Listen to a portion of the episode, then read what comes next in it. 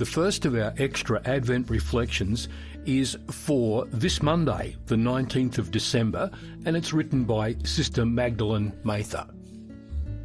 Our God is a God of surprises, as the readings reveal for Monday. To the mother of Samson and to Zechariah, the father of John, an angel appears who upends their life with the unlikely news that a child will be born to them.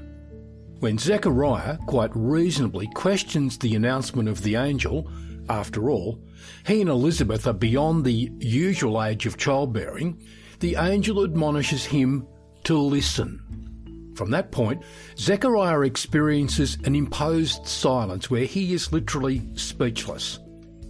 Unable to get the loud voice of his expectations and judgments to get in the way of the will of God, he is a listening witness to that unfolding in their lives.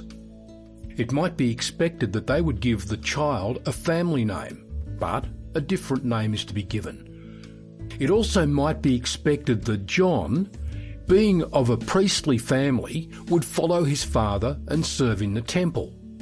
No, again.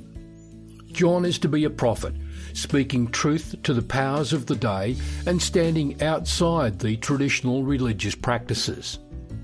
Consider your life and how your expectations have been upended, especially in these last years of pandemic.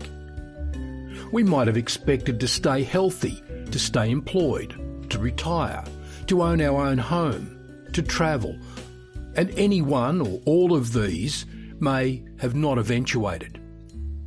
How do you keep your silence enough to hear the voice of God saying to you in the circumstances of your life, do not be afraid. Listen deeply to my presence and action within you and see what wonders will be born. Let us pray. Lord, help me to listen and be a witness to your loving presence and action in the circumstances of my life today. Amen.